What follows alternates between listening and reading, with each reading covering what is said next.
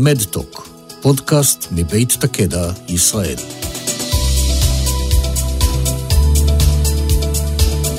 שלום לכולם. הפודקאסט מדטוק מבית תקדע מתארח היום באירוע של Digital Health Now, האירוע השנתי לבריאות דיגיטלית של Be בשיתוף המכון הישראלי לחדשנות, משרד הכלכלה, ישראל דיגיטלית והרשות לחדשנות. ואנחנו הולכים לדבר על Medicine Adherence, או בשמה העברי, היענות המטופל לטיפול תרופתי. איתי נמצאות אני גולדמן, אולה נג'ח ורבית רם ברדעה. אני אתחיל בהצגתכן ואנחנו ניכנס לעניינים. אני גולדמן מ-Care for Life, um, Patient Adherence and Customer Engagement Manager. לאני יש ניסיון של שמונה שנים בתחום, בפיתוח שירותים ותוכניות תמיכה למטופלים. אה, בנית קורס בתחום הזה של היענות לטיפול תרופתי. אה, ואת מרצה בנושא ויש לך המון המון ידע. רבית, מנכ"לית ומייסדת של חברת הסטארט-אפ Wellbeat. חברה פיתחה כלי לשינוי התנהגותי של מטופלים במנגנון שמנתח את צרכי המטופל, יודע לחזות איזה מסרים נכון להעביר לו, שולח מסרים מותאמים אישית ומבצע מעקב. ועולה, מנהלת הפיתוח העסקי של בית החולים נצרת, האנגלי, בית החולים הוותיק ביותר באזור, באזור המזרח התיכון, בית חולים ציבורי ומרכז הטראומה הראשי באזור. בית החולים נצרת בחר בנושא העלאת המודעות והיענות לטיפול רפואי. להיות הנושא של זירת החדשנות אשר תוקם בסביבת נצרת בצפון. אני ארצה שכל אחד מכן תתחיל לספר בכמה מילים על החברה ממנה היא באה, נתחיל איתך רבית. אז קודם כל תודה רבה שזימנתם אותנו ולדבר על נושא כל כך חשוב כמו הענות לטיפול.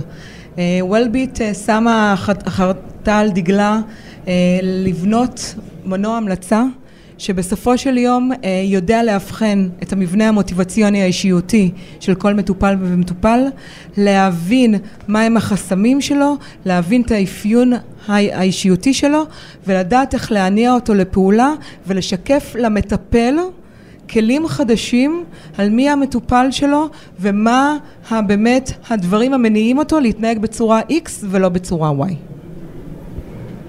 עולה? אה, בית חולים נצרת הוא אה, בית חולים אה, ציבורי כללי שנותן שירותי בריאות לאזור גדול, זה בעיר נצרת ובכל האזור מסביב, בכל, בכל תחומי הרפואה. הוא בית, בית חולים מוכר על ידי ארגון הבריאות העולמי כארגון מקדם בריאות ולכן הוא רואה בעצמו כחלק מהקהילה בכל מה שנוגע לבריאות הקהילה. אלי? אני מגיעה מחברת Care for Life. Care for Life זה חברת בת אה, לתאגיד נובולוג. אנחנו קיימים מזה עשר שנה, אפשר להגיד שאנחנו חברת סטארט-אפ לכל דבר. והחברה שלנו בעצם חרתה על דגלה אה, למצוא פתרונות חדשניים שמאפשרים אה, לעזור למטופלים ובני המשפחה שלהם להיענות להנחיות רפואיות בכלל וטיפול תרופתי בפרט. בואו נצלול רגע לתוך העולם של Medicine Adherence. זה מונח המתאר את המידה שבה מטופלים ממלאים נכונה את הוראות המרשם. זה מוסכמה ששיפור ההיענות לטיפול תרופתי מפחית את מספר האשפוזים ומהווה גורם משמעותי לשיפור במצב הקליני של המטופל. ומכאן החשיבות. מה שהציבור הרחב לא יודע, ואצלנו בתעשייה הזו מוסכמה, זה ש-50% מהמטופלים לא נצמדים להוראות הרופא שלהם. זו הערכה הרווחת בישראל והערכה הרווחת בעולם. נתונים שונים ממחלה למחלה, אה, כאשר ההיענות סבירה מוגדרת כ-80 אחוז, ראו איזה פער. אה, את מי זה פוגש? זה פוגש את המטופל שהטיפול שהוא נוטל לא מצליח. זה פוגש את הרופא שרואה איך המאמץ שלו לא משתלם. את קופת החולים שמשלמת על אשפוזי יתר, את חברות התרופות שהטיפול שלהן נתפס על ידי המטופל או על ידי המטפל כלא יעיל. וישנן הרבה מאוד חברות פרטיות, וכאן אתן נכנסות לתמונה, שמפתחות שירותים ומוצרים שיכולים לעזור. אני רוצה להתחיל איתך, אני. אה, בעבודתך עשית שימוש במודלים ותיאוריות מהעולם של פסיכולוגיה חברתית, כלכלה התנהגותית, פסיכולוגיה קוגניטיבית ומיומנות תקשורת מתקדמת. מהם החסמים שבגללם מטופלים לא מתמידים בטיפול התרופתי? א', תודה על השאלה, כי זו שאלה מאוד חשובה. אני אגיד בגדול שנכון להיום ידוע על 200 סיבות לחוסר היענות, או 200 חסמים. חש... לא, לא הספיק לנו רבע שעה כדי לדבר על כולם. אני אקטלג אותם לשלוש תחומים. אחד זה תחום הידע, ואני מדברת על ידע התיאורטי והידע שהוא ניסיון נצבר של המטופל, ובתוכו גם נכנס כל הפרמטרים הקוגניטיביים של מטופלים שקשורים לתפיסות שלהם, ציפיות שלהם, אמונות שלהם וכיוצא בזה. התחום הנוסף מתייחס למיומנויות התנהגותיות, זה האם אני יכול ליישם את ההנחיה שניתנה לי, כמו האם אני יודע להזריק, האם אני מסוגל לשמור על צום, או בכלל מה עליי לעשות כשקורה x, y, z. והתחום השלישי מתייחס למוטיבציה, ובמוטיבציה אני לא ארחיב יותר מדי, אבל אני אומר שמדובר על מוטיבים פנימיים שמניעים את המטופל לבצע פעולה, לדוגמה, אני לא רוצה להיות תלוי במשפחתי ולכן אני אקח תרופות, או אני רוצה לקחת שליטה על חיי ולכן אני לוקחת תרופות, זאת אומרת מניעים פנימיים, ויש גם את המוטיבציה החיצונית שמתייחסת בדרך כלל לנורמות חברתיות, תמיכה חברתית וכיוצא בזה. שני דברים אחרונים שאני רוצה לומר בנושא זה אחד, חסמים הם לא שווי משקל, זה אומר שיש חסמים שיש להם אה, השפעה יותר גדולה על היענות של מטופל לטיפול ויש כאלה שפחות, לדוגמה השכלה של מטופל היא חסם, לצורך העניין אם הוא חסר השכלה, לצור, אה, אם אני מתייחס לזה, זה, זה חסם שהוא לא משפיע באותה מידה כמו אמונות המטופל בצורך בטיפול, זה דבר אחד, ודבר שני זה עניין של דינמיות החסמים, זה אומר שלאורך רצף הטיפולי החסמים הם אה, החסמים הבולטים הם משתנים לאורך הזמן. אם בהתחלה המטופל, בתחילת הטיפול שלו, הוא יכול שלא לקחת טיפול עקב חששות מתופעות לוואי, אחרי שנה זה לא מה שמטריד אותו. אחרי שנה של טיפול, מה שיכול להטריד אותו זה תרופה שלא משפיעה עליי, לא כי התרופה באמת לא השפיעה עליו, אלא בגלל שהוא שכח איך זה היה בהתחלה, זה נקרא motivational drifting, ועכשיו הוא מצפה לשינויים נוספים והם לא קורים לו. אז אנחנו צריכים לקחת בחשבון איפה מטופל נמצא על הרצף הטיפולי ולדעת לזהות את החסמים שנכונים לאותו שלב הטיפולי שלו. תודה, אני. ובדיוק בהמשך לנושא הזה, רבית, הפתרון של וולביט מנסה לגרום לשינוי התנהגותי אצל המטופל. באיזה חסמים הפתרון שלכם מטפל? אז אני רוצה להמשיך את הקו שבעצם אה, אני כרגע דיברה, ומההבנה שלנו שיש צורך למפות כל כך הרבה פרמטרים שבעצם גם משתנים לאורך זמן. וגם כל מה שאני כרגע אמרה, מדבר על ה... יש גם עוד שני דברים שיש צורך להתייחס אליהם, זה על המודע ולתת מודע, אוקיי? ולמוצהר ולמה שלא מוצהר בחסמים. ולכן יש צורך במנוע המלצה כמו של וולביט שיכול למפות כל הזמן את מכלול הפרמטרים שדיברנו עליהם כרגע, להבין ולשקף למטפל את החסמים, גם הלא מוצרים, שהוא לא יעלה עליהם בשיחה בין אישית יחד עם המטופל שלו, או שייקח לו זמן רב בכמה מפגשים זאת אומרת הוא כן יגיע אליהם אבל זה ייקח זמן רב ונוכל לדייק ולסייע למטפל להבין אותם כבר מהשלב הראשון. ברגע שאנחנו בעצם מביאים סרגל שיכול לסייע למטפל להסתכל על המטופל להבין כמו שהיום הוא בא ומחליט על איזה תרופות לתת או איזה טיפול על פי דאטה קליני היום עם הדאטה המשוקף על ידי וולביט הוא מבין את הדאטה ההתנהגותי ויכול באמת לעזור לו לבנות את השיח בנרטיב הנכון, בתצורה הנכונה, בשיקוף הנכון ואפילו בתדירות הנכונה. ישנם גם בתי חולים שמתמודדים עם הבעיה. אולה, את מובילה בבית החולים נצרת ביחד עם רשות החדשנות שאנחנו מתארחים באירוע שהיא מממנת זירת בריאות להגברת מודעות ועידוד היענות לטיפול תרופתי. מה עומד מאחורי היוזמה? אה, עצם היותנו בית חולים קהילתי שלוקח אחריות על באמת על איכות החיים של, של התושבים באזור אנחנו בדרך כלל משתדלים להקים היכרות עם המטופלים שלנו, אנחנו עושים תוכניות להנגשת מידע לרפואה מונעת, לקהילה, אנחנו מקדמים קמפיינים להעלאת מודעות, להגברת אוריינות רפואית אה, וכמובן שהכל מותאם גם לתרבות, לשפה, כי אנחנו באזור, אה, זה בעיקר אוכלוסייה ערבית, אבל גם יש עוד אוכלוסיות, אז יש מספר שפות ערבית, עברית, אה, רוסית, והכל מותאם לכל השפות ולתרבויות כמובן. עכשיו,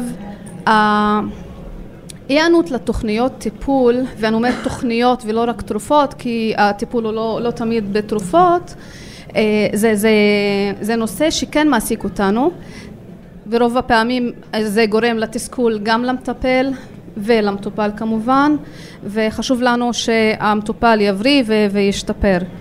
אז כשניתנה לנו ההזדמנות הזאת על ידי המכון לחדשנות לבח... להיות חלק מזירת החדשנות, עשינו תהליך של בחירת, אה, סקירת אתגרים, מה האתגר שהכי אה, היינו רוצים למצוא לו פתרון טכנולוגי, אחרי, אחרי תהליך מסובך וארוך יחסית, החלטנו ללכת על האתגר הזה, כי זה באמת כל שיפור ולו קטן כן יכול להשפיע ולהוסיף. מעניין מאוד. אה, אני, יש הרבה מאוד חברות טכנולוגיה שמנסות למצוא פתרונות לבעיה. איזה פתרונות טכנולוגיים קיימים בשוק ומה היתרונות והחסרונות שלהם? גם שאלה כבדה, אבל אני אתייחס לזה בשלושה תחומים עיקריים. אחד זה היום יש כלים טכנולוגיים שמאפשרים ניטור אחר היענות המטופל לטיפול התרופתי. לרוב אנחנו מדברים על קופסאות חכמות שמאפשרות שתי דברים עיקריים. אחד זה למנוע מהמטופל מלקחת את התרופה עקב שכחה, זאת אומרת הם פותרים את עניין הזיכרון.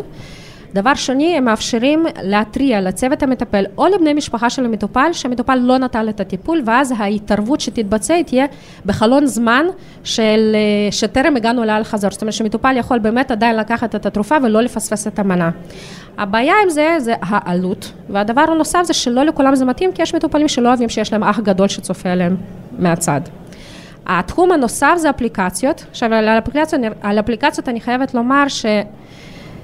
ניהול הטיפול התרופתי זה חלק מניהול המחלה, ולכן יש היום אפליקציות של כמה מאות אלפים, אני לא טועה בלהגיד את זה, שעוסקות בחלק הרפואי ש...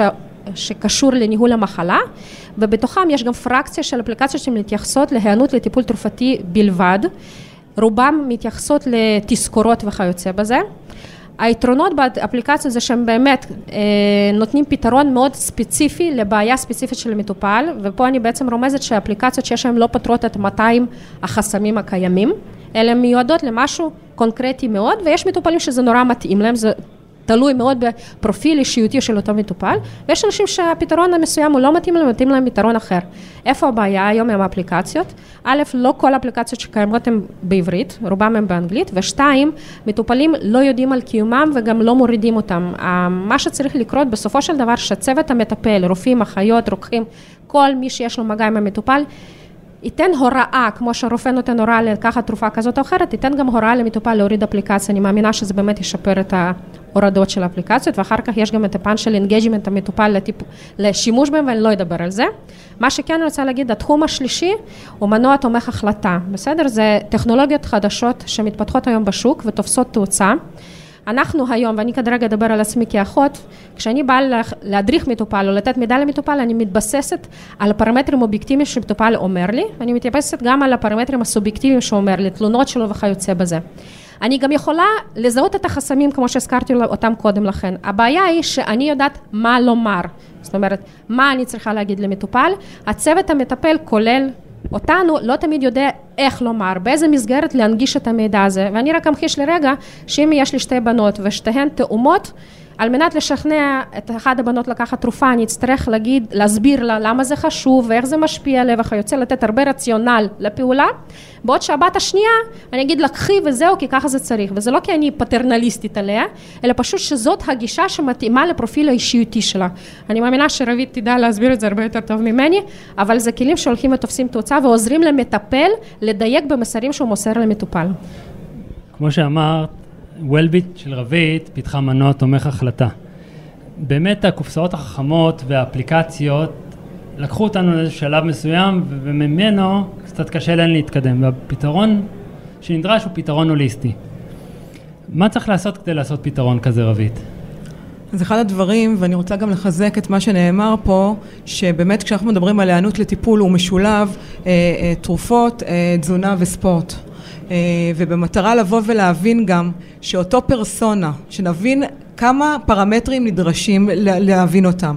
אותה פרסונה יכולה להתנהל שונה בתזונה שלה, בספורט, ומה שיניע אותה ובלקיחת תרופות היא אחרת, לכן נדרש מה שבדיוק כרגע דיברנו, זה מנוע שיודע בסופו של יום להשתלב, וזה מה שוולביט עושים, להשתלב לכל האקו-סיסטם. זאת אומרת, לקבל הן מהקופסאות החכמות, הן עם API מאוד פשוט ואינטגרטיבי לאפליקציות, והן כמובן ל-CRM או ל-EMRים של מערכות הבריאות, אוקיי? ולשקף את האינפורמציה החשובה והמדייקת למטופל, ובזה בעצם ליצור רצף טיפול שגם מבין שהמטופל שלנו משתנה, שהוא יכול להיכנס ברמת הגנות מאוד מאוד גבוהה ומאוד מהר ליפול לאור סיבות כאלה ואחרות. ולכן יש צורך לנטר כל הזמן את ההתנהגות להבין אותה ובאמצעות האלגוריתמים לנתח ולהבין מה תהיה האינטראקציה הנכונה הבאה למול כל מטופל ומטופל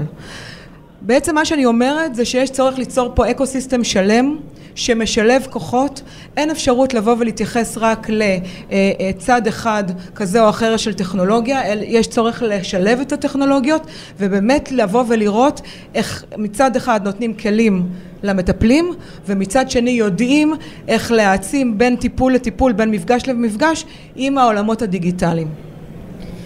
באמת סיכמת לנו את הצורך, את הפתרונות שצריך לפתח ולאן אנחנו צריכים להגיע.